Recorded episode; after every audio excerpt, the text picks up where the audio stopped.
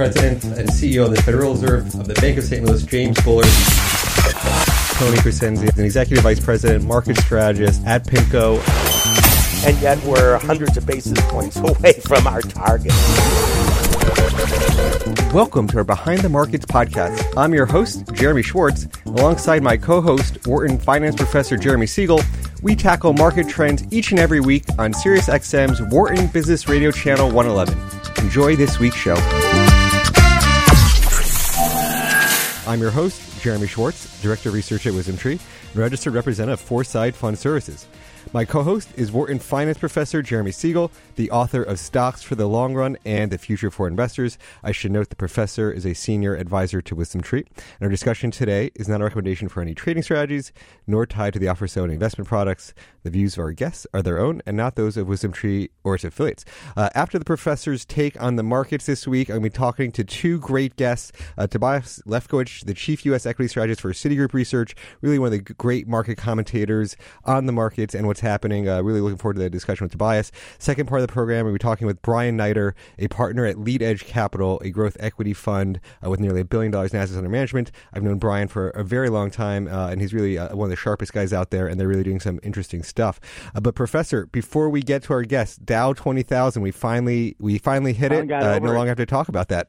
Yeah, finally got over the top. I was actually all day in Toronto doing talks, and they tracked me down. CNBC. I was actually there twice, and uh, and it was a convincing move above. It was interesting in that when we went through 10,000 uh, back in uh, March and April of 1999, we we went above it, then we fell back. We didn't close above it for two more weeks, but we went above it, uh, you know, very strongly um, and stayed above it. Uh, but boy, you talk about news that is going on. I mean, Trump now with Mexico. Um, it brings up, you know, a, a, a number of anxiety points. Although today's market is is holding in here, uh, Wall Street Journal and New York Times reported that Trump is looking again at the border adjustments, um, which pretty much he had said he didn't like two weeks ago. Um, and you know, is this uh, is is this going to start tariffs? Is this going to start a trade war? Uh, I don't think so, but uh, I think it's a negotiating stance. I think this is how Trump negotiates. He takes a very firm position and then meets with the guy, and you know, I'm I'm moving towards you in the position.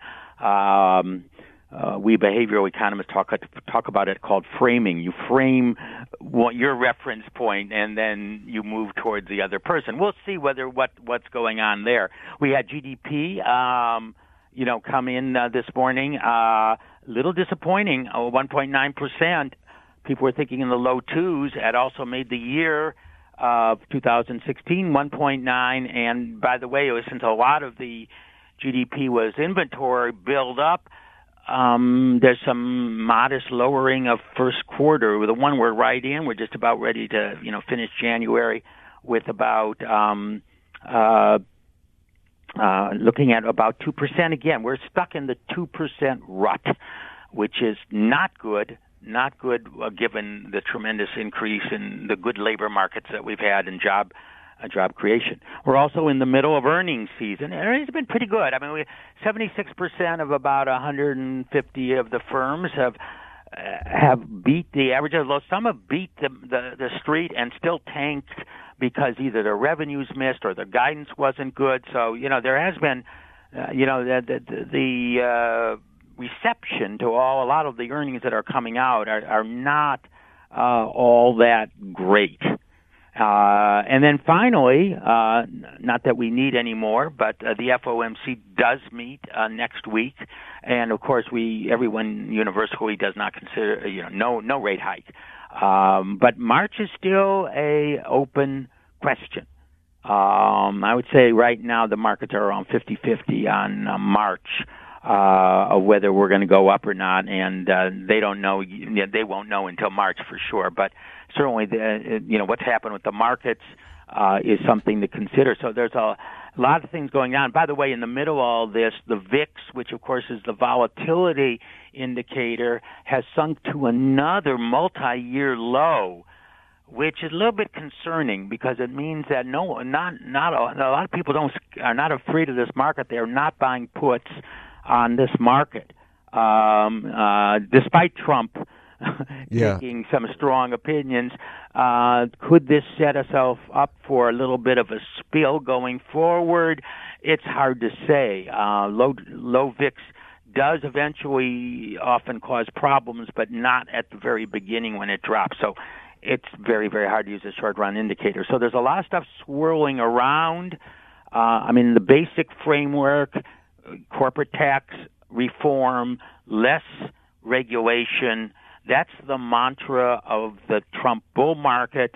If we continue to move in that direction, stocks continue to rise. If we veer into something that could spark a trade war, all bets are off. You know, I so I'm, I'm just watching the headlines here on CNBC. I think Peter Navarro's, you know, Trump's trade guy on there. I mean, uh, there is some sympathy, I think, to a lot of what they're saying, which is, uh, you know, you go, you think about Mexico. We export to Mexico. They tax us at 16 percent. We don't do any taxes on imports from there, and so people freak out about this trade war. But it, what do you, how do you respond to that? That there is something, you know, Germany Yeah. exports to us. They give a rebate back to their BMW and Porsche people, um, and, and then they tax us when we send it over there. I mean, there is some some common sense to that logic. Uh, uh, no, you're absolutely right, Jeremy. And uh, I mean, you know, basically, I mean, you know, uh, the, the best way to look at, you know, as Trump said, I'm not against free trade. I mean, I, I, I want to do fair deal. In other words, uh, if if if we're going to let your goods in, you let our goods in. Um, uh, and we haven't negotiated as strong enough on that latter point.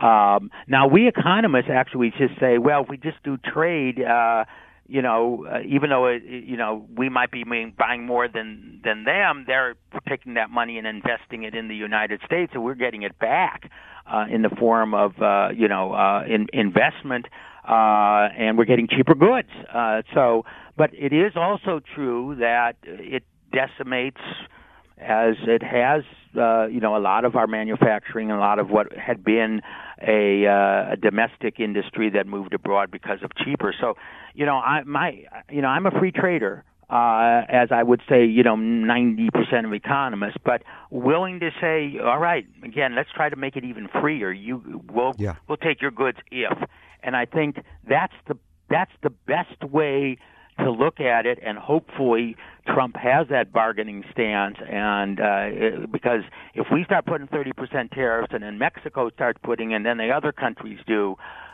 we don't. I don't want to see what happens. yeah, no, it's, it's interesting. And so we, I saw we backed out of TPP, but there's already discussions of of Abe scheduling time to come meet with Trump. So it's it's going to be interesting to see how all these bilateral negotiations go.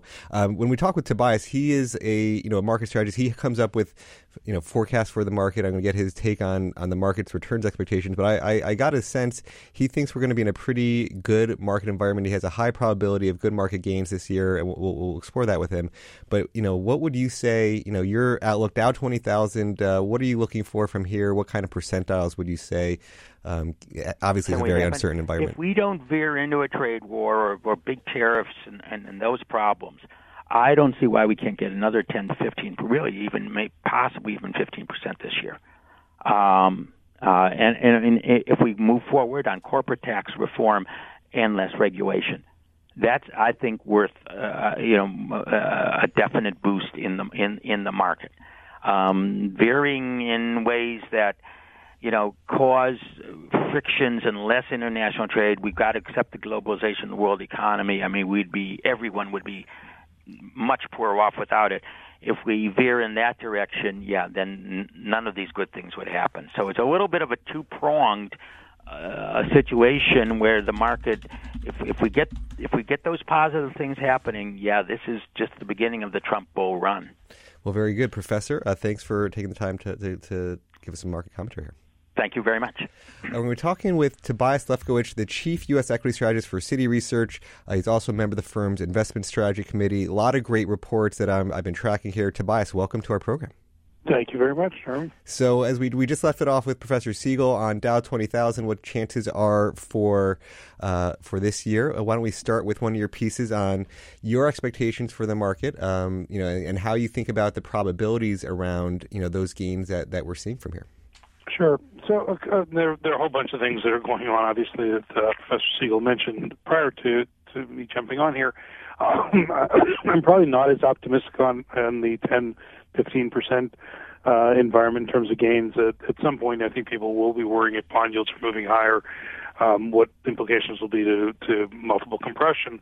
Um, and I, I think you need inflation about four percent, and I think you need uh, bond yields probably close to those kind of numbers as well.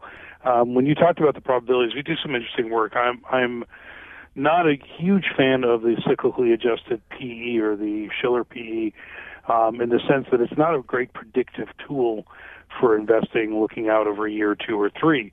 Um, and unfortunately, not many investors really have 10 year time horizons. Um, number two, when I take the idea, though, of cyclically adjusting earnings and putting an evaluation, I'm an old cyclicals industry analyst. That part I like, but then you have to also normalize your bond yield. And we do this by using the five year forward swap contract of the 10 year yield. What do markets believe the 10 year yield will be five years in the future? And we do this going back over time. And on that basis, that normalized earnings yield gap, where we're taking both that Shiller PE and that five-year forward swap contract concept, um, we get about an 87% probability of markets being higher uh, in 12 months. Now, and, and we're talking kind of mid to you know five, six, seven percent type single digit type returns um, on that 12 month horizon. Now, keep in mind we go back to the 1970s on this analysis, and over that time frame, 73% of the time markets go up. Um, so the the random outcome is the markets will go up because economies grow and earnings grow, et cetera. But when we get the 87%, the kind of 20 percentage, 20% uh, better outcome than just the random, that's at, that's a very interesting, you know, mm. aspect to us. Uh, just to give you one last context on that, in 2007, um, that same model was yielding a 63% probability of markets going up, which was below the random. Actually, it was a very bad signal. So um, the, the, again, the approach we take is not traditional, um, but I'm interested in making money, not you know being like everybody else. No, if you you would be preaching to the choir with Professor Siegel here on the CAPE ratio. He's done a lot of writing on on the on the tra- the drawbacks of the CAPE ratio and how you know the last 20 years it would have always basically suggested staying out of the market. Um, what the interesting on your comment on the swap rate, the five year forward swap rate. So right now we look at a, at a 10 year bond, two and a half percent, five year bond, about two percent. What do these swap rates talk about? You know, looking at five years from now, what what are they saying the rates are going to likely go towards? So on the 10 year, I don't know this five year one. Uh, I'm sorry, the 10 year five year swap rate. In other words, I don't know the five year swap. Okay. Swap. So, um, it's probably about it, it moves day to day, and I, I'm looking at the second, uh, but it's probably about 30 percent higher. So three and a quarter, hmm. um, which isn't that frightening, quite honestly. Yeah. Um, I think if you start moving towards to four percent on on a bunch of our work, it would probably start to get a little bit nerve wracking, all things being equal. Um, but that's a far way to go from where we are today. And again, on a straight PE basis, you'd need over four percent inflation, and we're about two. Yeah.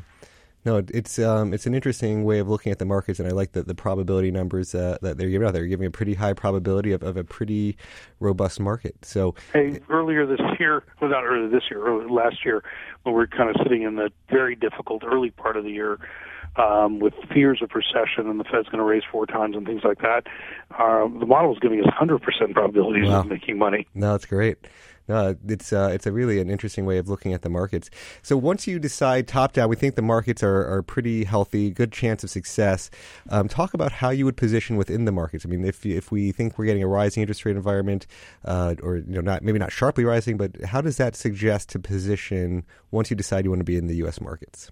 Okay, so there there I'm going to give you kind of three quick answers to that. One is when you think about bond yield movement, um, it also has huge implications to which stock prices you wanted to look at. So over the last one, five, ten, twenty years, um, if bond yields are going down, you bought you know traditional defensives, staples, utilities, things like that, and you sold this the deeper cyclicals and financials. And if bond yields are going up, you do the reverse. Okay, so that's our that's yeah. point one. Number two. Um, if you think about inflation trends or more expected inflation. So what are what are happening to, for example, 10-year break-even rates? Again, the idea is cyclicals over defensives if you believe they're moving higher, and they have been moving higher since February last year. This is not since the bond yields bottomed in July or since Trump was elected in November, in early November. We're almost a full year into rising inflation expectations, mm-hmm. and that's why you should have been buying cyclicals over defensive and probably should continue to. Number three um, has to do with more the detail we do, where we look at each industry group and we and we do this not at the sector level, but at the industry group levels. Which valuation metrics have been the most predictive of stock price performance? Not which is cheaper, which is expensive. Where are earnings revisions improving or weakening? Uh, what we've created these proprietary lead indicators off 360 different economic series that we back test to see how investors have responded to traditional, you know, so let's say a change in durable goods orders and things like that, looking out a year. Um, and we build these proprietary models to help us make far better decisions about what investors will do than what we'd like investors to do because quite honestly I don't have enough power to convince everybody to do what I want them to do. Um, all three of these are, you know, so when we look at these things, they are clearly le- leading us to banks, diversified financials, capital goods, energy, um, people think they've missed the boat on these. Uh, we've picked up recently consumer services and added to an overweight in media. Um, we don't particularly love retailing. Part of it is the challenges of brick and mortar industry facing off against the online sales environment, but that's not the only reason. We don't like telecom um, in for for earnings revision reasons, for example. So there there are different aspects to how we build it. We just don't do the macro view and say uh, the economy is expanding, just do this, or the economy is shrinking, sell that. No, it's very it, it interesting. Work for us. We're, talking with Tobias Levkovich, the, the chief U.S. equity strategist at Citigroup. Uh, this is sort of a very interesting model, Tobias, on, on how you create all these factors to look at the industry trends, rotation. what's your assessment? How long? How much do you think over? If you just bought the S&P 500, that's obviously one strategy a lot of people do. This trend towards indexing. How much do you think your rotation process looks to add above the market? If you had, if you did all the things your model said to do, what do you think it adds over time? We haven't done it in a, you know, I haven't said if it's going to give us 200 basis points or anything like that. I haven't done yeah. that kind of analysis. But what we have done is look back at our, um, at our record, and we've been running this process for probably over a decade now, uh, with these incremental kind of approaches that are just, I, I would say, out of the mainstream, and I'm, I'm more than happy to do it that way. Yeah. Um, the you know I don't like looking at traditional factors. Uh, uh, Professor Siegel mentioned the VIX earlier uh, as a you know as a measure of volatility. Um, I think it's a useless mechanism. Everyone can see the VIX, which means you get zero edge. You have no ability to do any better off the same data point.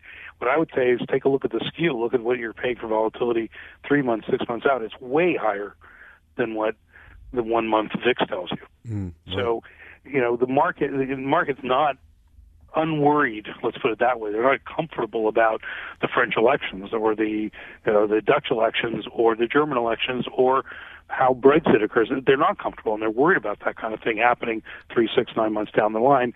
And you have to pay a lot for protection if you go out that far, not for one month. That's, that they're not yeah. worried about. Yeah, I was going to so, say it didn't seem to jive with reality. That there seems to be this lot of anxiety in the there market. There still is that. We have our own sentiment metric called the panic euphoria model, where it's neutral today. It's not telling us people are ebullient, and it's not telling us people are you know despondent.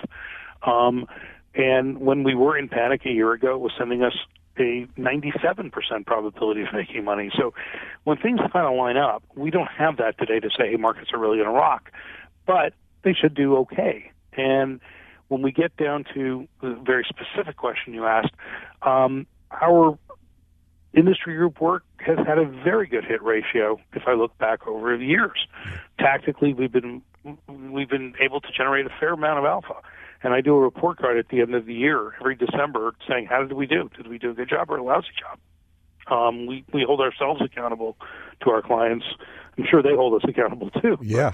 But, I'm willing to go through and say, okay, what did we get right? What did we get wrong? And if we got something wrong, let's go back and try to understand why, and try to improve on it. And I'm, I, know, I'm I'm really in this to make money. Sure. No, it's it's a it's a great great point. Um, got me, you have me intrigued and wanting to follow that model a little bit closer. Um, so one of the things we talked about, so in, in terms of high level market commentary and in terms of being optimistic, I mean, one of the things you know a lot of people drive uh, valuations is sort of earnings trends. Talk about where you see you know the earnings. Um, in one of your notes, you talked about just the the amount of confidence in the consensus earnings for the markets here, how that's changed over the last few months, uh, and where do you see you know sort of top level U.S. earnings uh, as a as a as an indicator of valuations today? Sure. So there's some debate about what the earnings numbers are. I Yeah. should put that out. A lot of debate. You know, uh, some people use GAAP numbers. As an industry analyst for years, the GAAP never made any sense to me um, because you're buying an operating entity, not if you took some charges. So um, you're buying the you know the continuing ongoing operation, not something they wrote off for bad mistakes previously. I know that sounds weird that you should ignore it, but markets do. So as a result, if you're to make money, not to talk about ethical aspects. That's the problem with the cape ratio, and uh, you know. But now the people on the other side say you got this performance before bad stuff. You know, the pro No, forma no, I, earnings. I, it's true. I, I, I, I buy that. For for years, I would it would it irritate me that if a company took a big charge and stock would go up. Wait a minute, we're rewarding them for failing. yeah. You know, uh, the market does. So you you can sit there and say, I want to take this very ethical, moral position, but the market's going to run you over. So after a while, you say, "Hey, I don't want to get run over. I don't like track marks on my face. Um, I'm going to try to make. I'm going to join the market in making money." Um, and that's where I would argue there. That's why I'm not a big fan of GAAP. But on the other hand, um, there are different areas even between the way Thomson Reuters puts their numbers together and Bloomberg and S&P puts their numbers together. No, So you absolutely. get some debate around that. So we're if we have we're assuming 2016 is about 120 dollars in earnings, and we're assuming um, uh, 131 dollars this year. Three dollars of that's just coming from the expectation of a Trump tax cut in the fourth quarter, and of the other kind of six percent increase, half of that is coming from uh, uh, the energy sector having easier comps year over year. Um, and the rest of it's kind of underlying earnings growth, which I don't think is reaching for the moon. So, what do you think the Trump effect is on if you have corporate taxes? I mean, I've done some modeling um, on my team to say if we go from 25% to 15% and try to look at you know individual companies and say what percent of U.S. tax are they paying versus foreign taxes? I'm sure you've done some similar work. What what is what is your sense of what do you think the earnings growth could be? So since we don't know the Yeah. the the specifics of the bill, and I spent a day and a half in Washington this week, and I trust me, I still don't know what the specifics of the bill are because most of the people on the Hill don't know it Yeah. either. Um, and and stuff is up for debate, including things like border tax adjustment.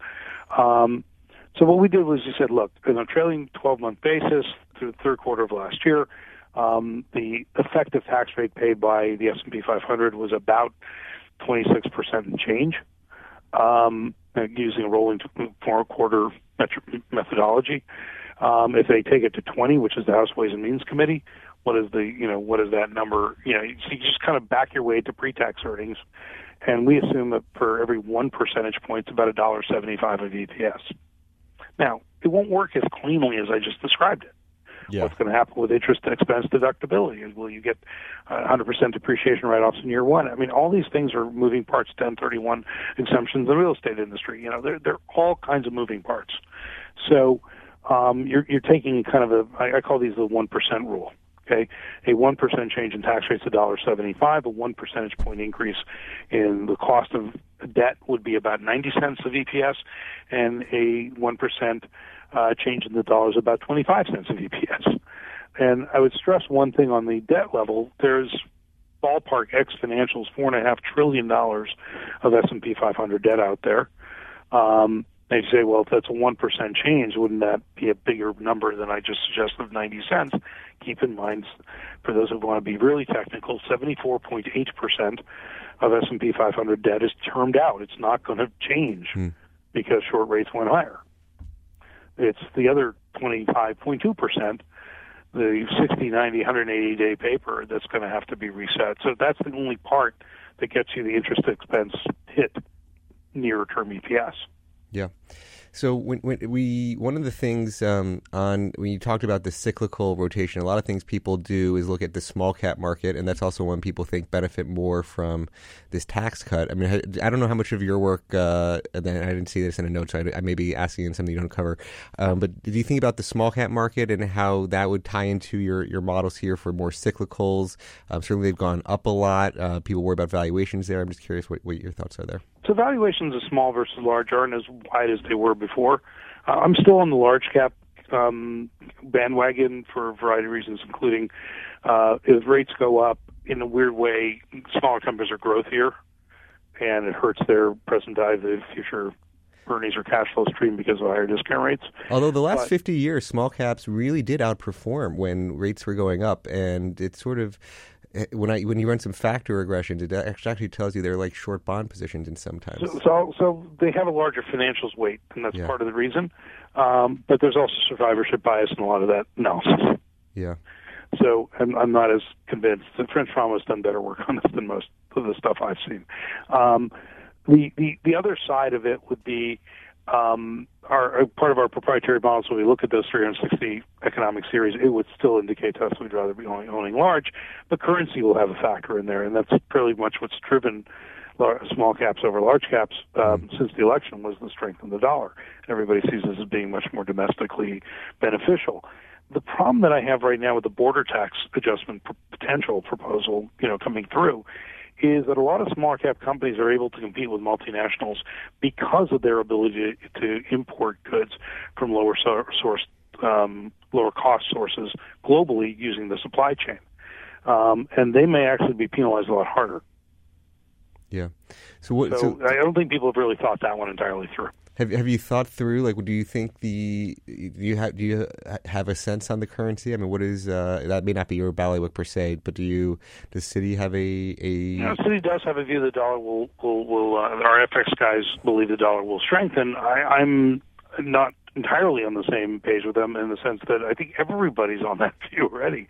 So I think positioning in the stocks have already taken place for a stronger dollar mantra, and I think the dollar's off slightly year to date. Yeah, it's it's that's one, that's something I follow closely and trying to figure. And everybody's trying to figure that out, and I do worry when I think that, that we might have a strong dollar. That, that that does seem to be consensus, but maybe the out of consensus view is you get a much stronger dollar and not just a, a few percent stronger dollar. So, so there are two ways to look here. You're right. If if the dollar is going to surge 20 percent the way it did in 2014, 2015, then there's a challenge. If the dollar is going to move two, three percent, it doesn't really matter. Um, if the dollar weakens, nobody's positioned for that. Yeah. That, that that's that's interesting. So we, we've we've talked a, a lot of different topics here. Um, any any place uh, you know covering of what your, your research is focused on that that we haven't talked about yet? Um, I, I think the one thing we haven't talked about, and I'm going to come back to it, is a little bit on the sentiment side that um, that investors are worried that markets are overvalued. They've run too far. There's going to be this geopolitical dynamic. Uh, President Trump uh, can can be erratic, and you know that it's just too late. You know, we've missed it. We should have been there, but we've missed it. Let's go back to bonds and give you context. Since 2005, 1.735 trillion dollars have gone into bond funds. And since in the same time frame, U.S.-oriented ETFs and U.S.-oriented equity mutual funds have seen an outflow cumulatively of $86.5 billion. So I'm not looking for um, what I call a great rotation. I'm okay with a minuscule reversal. Yeah. And I think people take time to realize their losses. Um, they kind of hope that they'll buy on the dips kind of thing and things will work out. And just context, in March 2000, the tech the tech bubble began, you know, hit its peak and began to fall. It was August of 2001, so 17 months later, when you saw sustained outflows from aggressive growth funds begin. Hmm. It takes that long for people to realize um, that uh, that they've lost money and it's not coming back. So um, I'm not assuming a great rotation, but I do assume some sort of reversal um, late this year into next year. Yeah, that's sort of somewhat what has me thinking that we could be in a period for a much stronger dollar. I think people don't assume the Fed's going to get to the two to three hikes. They were, you know, said we got four hikes. Uh, some assumed last year we only got one in the end. I think if they actually do two to three hikes, people would actually be shocked if they do that this year. um, and so you may actually get this sort of bigger tailwind to the dollar. Um, but but it's interesting. What would it take? I mean, I, I that that great rotation is something everybody's been waiting for. Professor Stu and I were writing about that five six years ago. Certainly very early. Um, although we made the case you should buy stocks over over bonds, and that's certainly been the absolute Early- right thing to do. Sorry, Jeremy. Early on Wall Street means you're wrong. Yeah, no, I know. I mean, but listen, we are, we were saying buy large cap dividend stocks, which was absolutely That worked. the right thing to do. Um, but I mean, what is what's it going to take for these people to get out of these bond funds? At time, time and recognition of losses. Well, very Um, you know, I, I- just think I'm worried that people got too caught up in things like target date funds and life cycle funds as a brilliant thing to do. But you know, when you're earning two percent or one percent or even a negative percent in parts of the world, um, I don't know how you retire on that. yeah. Well, Tobias Levkovich, thanks so much. It's been a great conversation. Thank you. Uh, we've been listening to Behind the Markets on Sirius XM 111. When we come back from a short break, and we talk with Brian Neider of Lead Edge Capital. Welcome back. This is Behind the Markets on Sirius XM 111. I'm your host, Jeremy Schwartz. This second part of the show, we talk with Brian Neider. He's a partner in, at, at Lead Edge Capital, a growth equity fund with nearly one billion of assets under management. Brian really is one of my closest friends. I've known him now for just about, I think, 20 years now, Brian. Um, we went to high school together back in, in Boca Raton, Spanish River High. We went to Wharton together. Uh, always great to get another Wharton guest on our show. Thanks for coming on today, Brian. Sure, happy to happy to do it. Good to talk. Uh, so Brian's firm, Lead Edge Capital, he's got a really unique background, uh, and their firm is really a, a, very interesting one. We talk a lot about the markets on the program, uh, and they have this growth equity orientation, which is not necessarily just the, the strict public markets we, we always talk about on the program. So I thought it'd be great to get Brian's uh, background at his firm, what they do, how they structure their funds. Uh, but before we get to all that, Brian, why don't you just introduce a little bit about yourself, your, your sort of path towards uh, to, to getting involved with Lead Edge Capital? Sure. Well, you know, uh, uh, Jeremy and I went to Wharton together. Uh, we were actually roommates for for a while there, and um, uh, upon graduation, um, did a couple of things, but ultimately ended up about a year after graduation at a big venture capital fund, which is called Bessemer Venture Partners. Um, and Bessemer has been around for about 100 years. They're they're the oldest venture capital fund in the United States, and I worked there for for um, several years, and, and my primary job responsibility there was to find deal opportunities. It was very simple, um, and so I was spending a lot of times on a lot of time on the phone, calling companies, trying to identify which ones were interesting, which ones weren't interesting, and trying to get information from private companies to ultimately inform our investment decision making at Bessemer. They had traditionally kind of done all of their deals the same way um, for the most part, which was um, they either would source deals through their network or through um, whoever they could, uh, you know, whoever came to them. And it's kind of like Shark Tank in a way, where they would, um, you know, take a thousand business plans a year and they'd say yes to ten of them and and no to um, and no to uh, uh, you know 990 of them, and that's how they did their business. And, and when they hired me, they, they employed kind of a new program, which was okay, look, we're going to have a young guy go out and cold call companies and find us deals because the best ones are maybe getting taken out from under us uh, before they even get to us. And so I spent, like I said, a lot of time on the phone. I probably left about 10,000 voicemails for companies, wrote 10,000 emails, ended up having about 3,000 substantive conversations. That ultimately resulted in about 20 term sheets or offers into companies. Uh, we consummated five deals uh, uh, while I was there that, that I worked on that I sourced for them, and many of them were extremely successful. So it was a good run. Um, so that's really where I cut my teeth. Ended up going to business school at Columbia, uh, earned my MBA there, and then um, uh, uh, from there was at another growth equity fund called FTV Capital, which does kind of later stage buyout and growth investments. And then um, about five years ago, a little over five years ago, um, my former office mate from Bessemer had started Lead Edge Capital, and, and it was pretty nascent at the time, just getting off the ground. And he asked me to join, and, and so the two of us and, and our third partner, Nimay, have been running the firm um, for the last several years. And it's been it's been a really wonderful ride. Yeah, I mean, congratulations, a billion dollars. It's really impressive. Talk about what, how you guys, I mean, we hear a lot of these terms venture capital, private equity, growth equity. What do all these terms mean, and, and where are you guys focused in that whole value chain? Sure. Um, so, so look, I, I think private equity is is definitional. Uh, you know, the, the definition of it lies within within its name, right? And so, really, the way that the that, that we segregate the world is you have public equities, which you know all about, and, and we dabble a little bit in that, but but most of our time is spent in the private markets. Um, and then there's there's private equity, and so private equity primarily, and I'll generalize it a little bit just for purposes of this conversation, primarily we look at it as having kind of three parts. You have, um, on one hand, uh, venture capital, and that's kind of the earliest stuff. And so venture capital, I think about that as, um, you know, a, a small business, not too much money in, in terms of revenues or profits, um, you know, an idea on a napkin. How do you get that funded? How do you continue to make that company grow? How do you make your idea a reality. And so when a lot of people, you know, when when my mom thinks about venture capital, she says, "Oh, I saw that on Shark Tank. Um, you know, it's just a bunch of guys kind of, you know, investing into ideas. That's that's cool." And that, that's more or less how venture capital works. Um, uh, uh, on the other end of the spectrum, I would put leverage buyouts. And the idea behind the leverage buyout is, okay, um, I'm going to buy an entire company. So I'm not just going to invest in a company to help it grow, but I'm going to buy out the entire thing.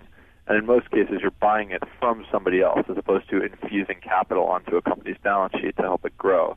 And um, typically, those returns are made through some type of operational efficiency gains, but also through some type of financial engineering.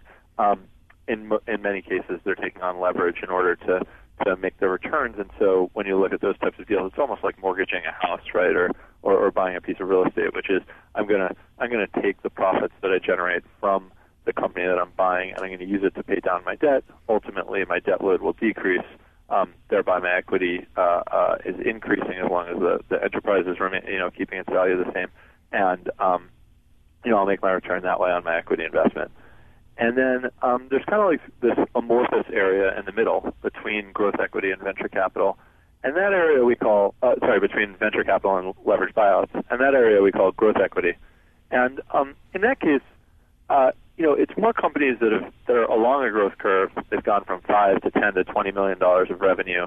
Um, they're doing something right, um, and they might take on equity funding because um, for, for a variety of reasons. But maybe they want to build out a team in Europe, and they think that that makes sense for their business, and so they're trying to uh, trying to operationalize that. They don't have the capital to do it, but but they're already a 10, 15 million dollar revenue business, so they're they're real, they're sustainable, they're there.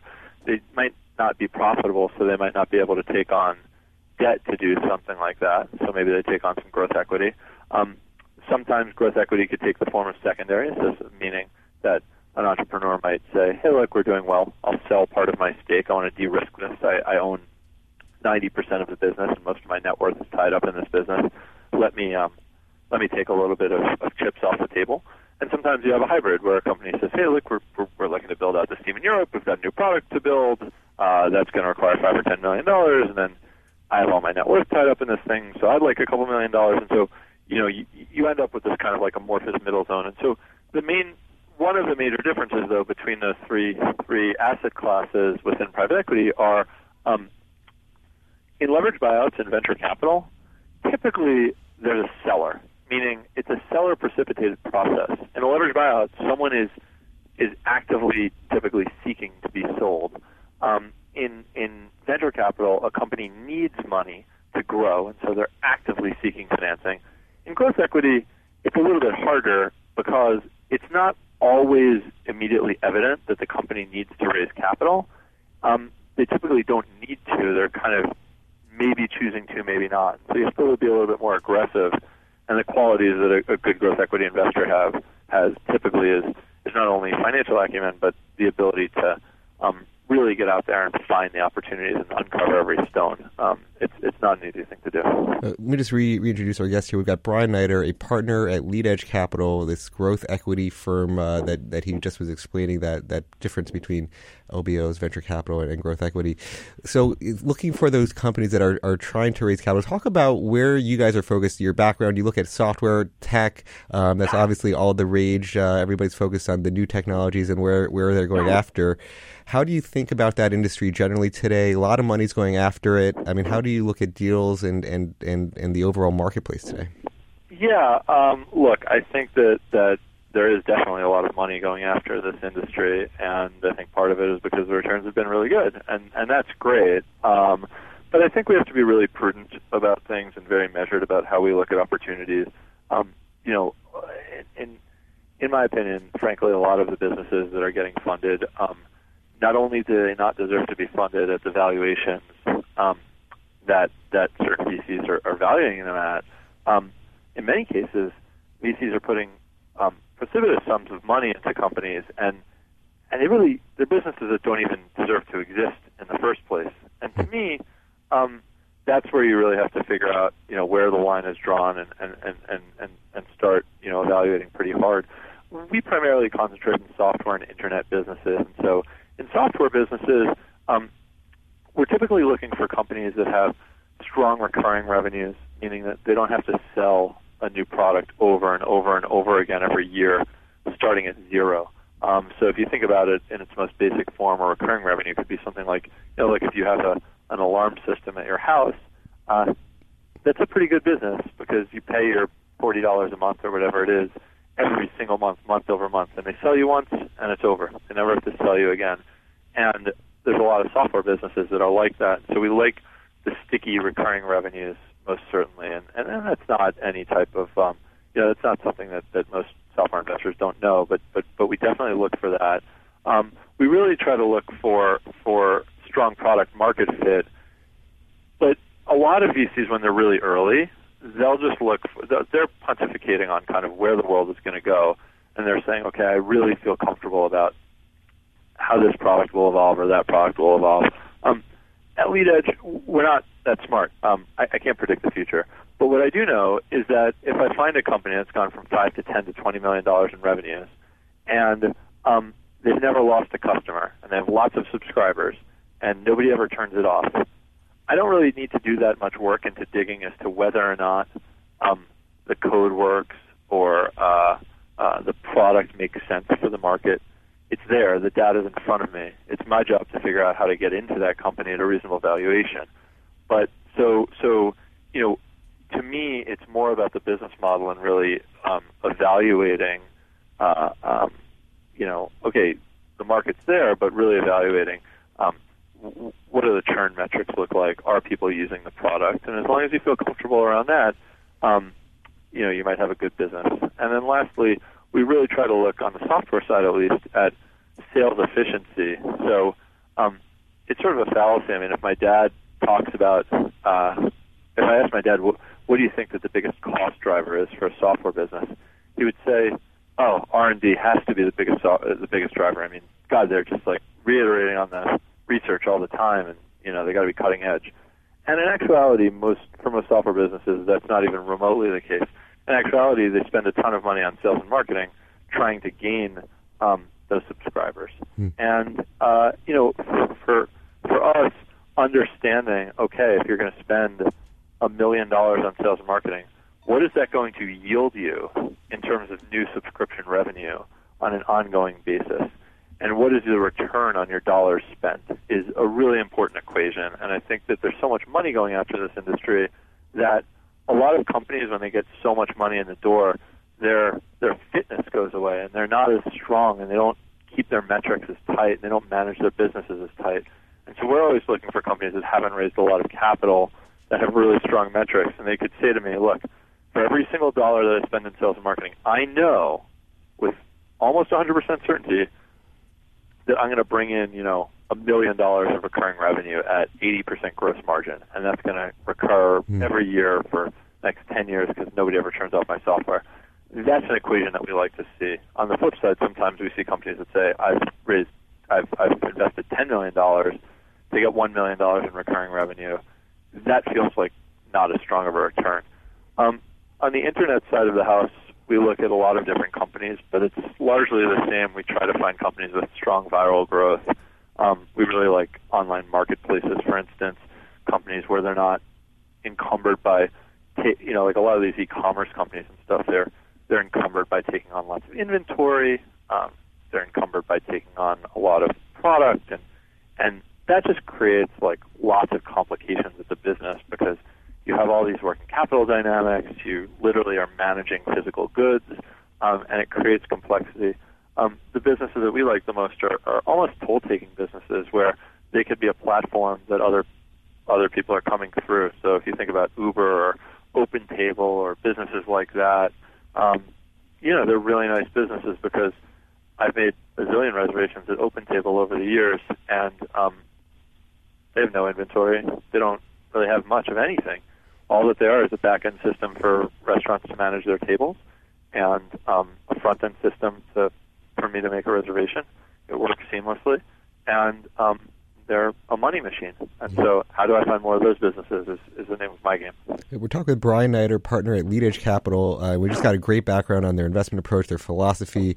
Right, let's try to see if we can take it to a few examples of companies you've invested in. There's a few, I think, higher profile ones, and these guys have done just an unbelievable job on, on finding these companies, being able to get invested in them.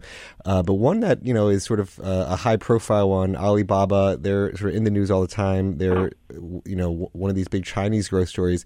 Maybe talk about what you guys done unique in Alibaba and, and sort of your, your your vision today. Yeah, sure. I mean, look, I think when uh, my partner Mitchell really led the investment into Alibaba, and and I worked closely with him on that, and we we um and and and we had a predecessor firm that we worked with a lot uh, that was managed by a guy by the name of Scott Booth, who who really sort of initiated the investment years and years ago. But Alibaba was a private company for a very long time. Um, the reason why we liked the business sort of initially was, you know, China growth was was really strong. Um, you had a lot of strong economic indicators coming out of that region um, in the mid 2000s. Um, that, that really persisted for, for a pretty darn long time. Um, part of the reason why we really liked the business, though, was that there was a really strong move to, to, to online. So if you think about what they do is they're kind of like a almost like an, a cross between an Amazon and an eBay. But but think more about eBay, um, where you're buying the goods in most cases from either a brand directly or from a, uh, an, a you know a small business or something like that. And the, the the real sort of interesting piece of this lied in the fact that in the United States there was a big revolution, um, probably in the 80s um, and into early, the early 90s, which was kind of like the big box revolution. And I went from buying sporting goods at like a small mom and pop store where they had no selection over sneakers or basketballs or whatever it was, to going to Dick's Sporting Goods or the Sports Authority. And there I could find lots and lots of selection. And uh, there was a there was a jump. And um, during that time, a lot of venture capitalists back uh, invested in many of the the, the um, big box retailers. And not only did that happen in sporting goods, but it happened in lots of other verticals as well. Um, fast forward, Amazon now has has crushed most of those competitors, and at some point back in the day, those competitors were the ones crushing the mom and pops. Um, if you go to China, the there was never really a big box revolution there. There wasn't the equivalent so much of, of staples. There wasn't so much the equivalent of Office Depot or Dick's Sporting Goods or or Bed Bath and Beyond or anything like that. And so most things were just sold through mom and pop channels. And so as the internet took off and as mobile took off, that all happened during a time period where there wasn't really a, a, a, a, big box infrastructure. And so there was a really massive jump where consumers in China said, my gosh, look, I, I went from buying from a mom and pop to buying from this platform where I literally could get anything in the world. Like I, I can't even imagine all the things that I could get. And the jump was just really, really massive. And so, whereas in the United States, Amazon has continued to, like a freight train, grow and grow and grow.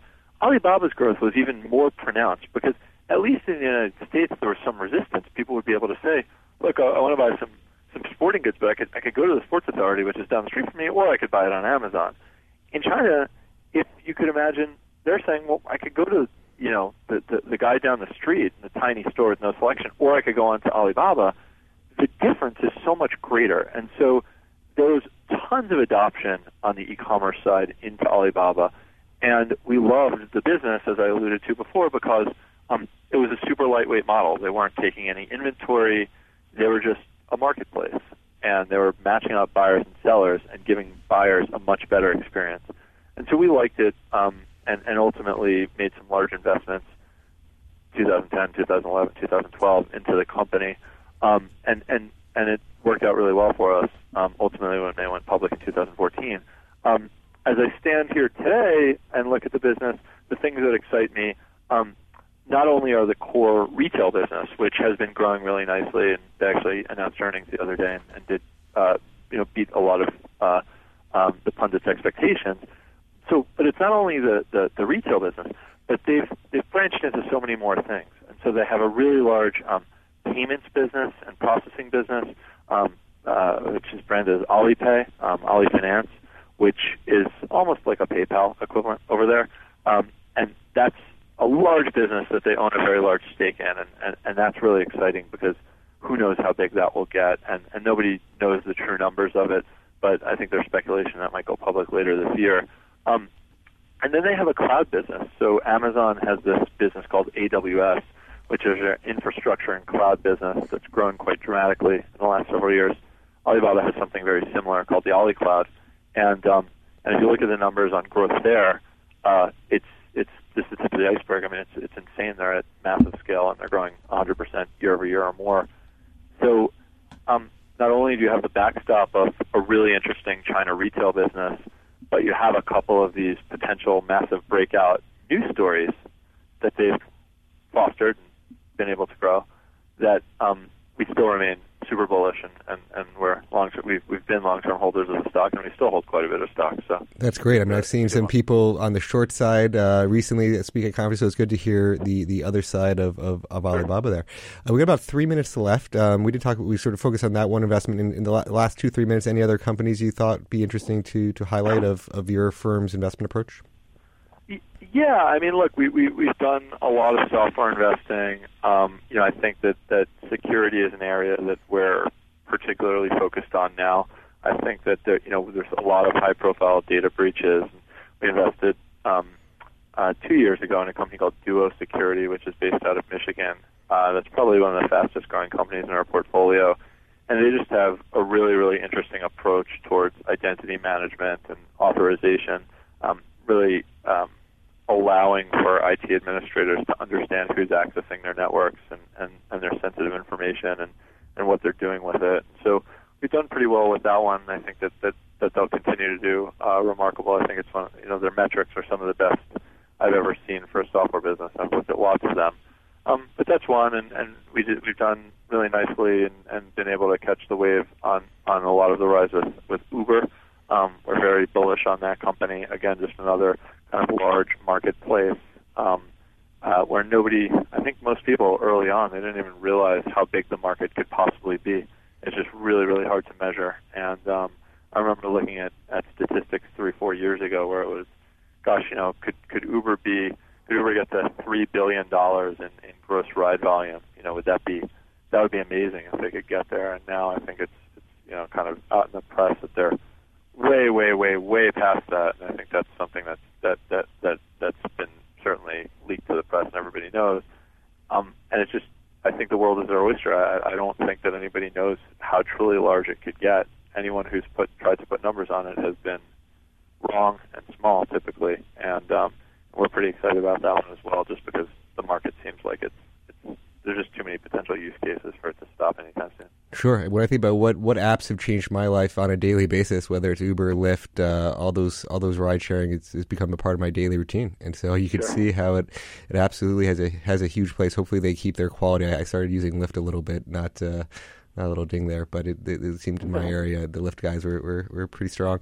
Well, Brian, thanks for coming on the show. What a great conversation. Um, Brian Neider, partner at Lead Edge Capital. Uh, you've been listening to Behind the Markets on Sirius XM 111. Uh, for those who've been listening live, we also have a podcast now, Behind the Markets podcast, and all the major apps. Uh, so please tune in there. Thank you to our producer, Patty Hall, our sound engineer, Danielle Bruno, sitting in the studio.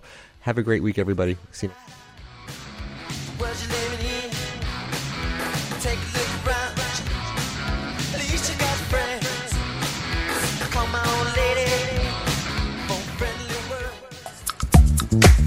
Don't forget to check out Behind the Markets Live every Friday, 1 to 2 p.m. Eastern on Sirius XM's Business Radio, Channel 111. Join us next week for another edition of the Behind the Markets podcast.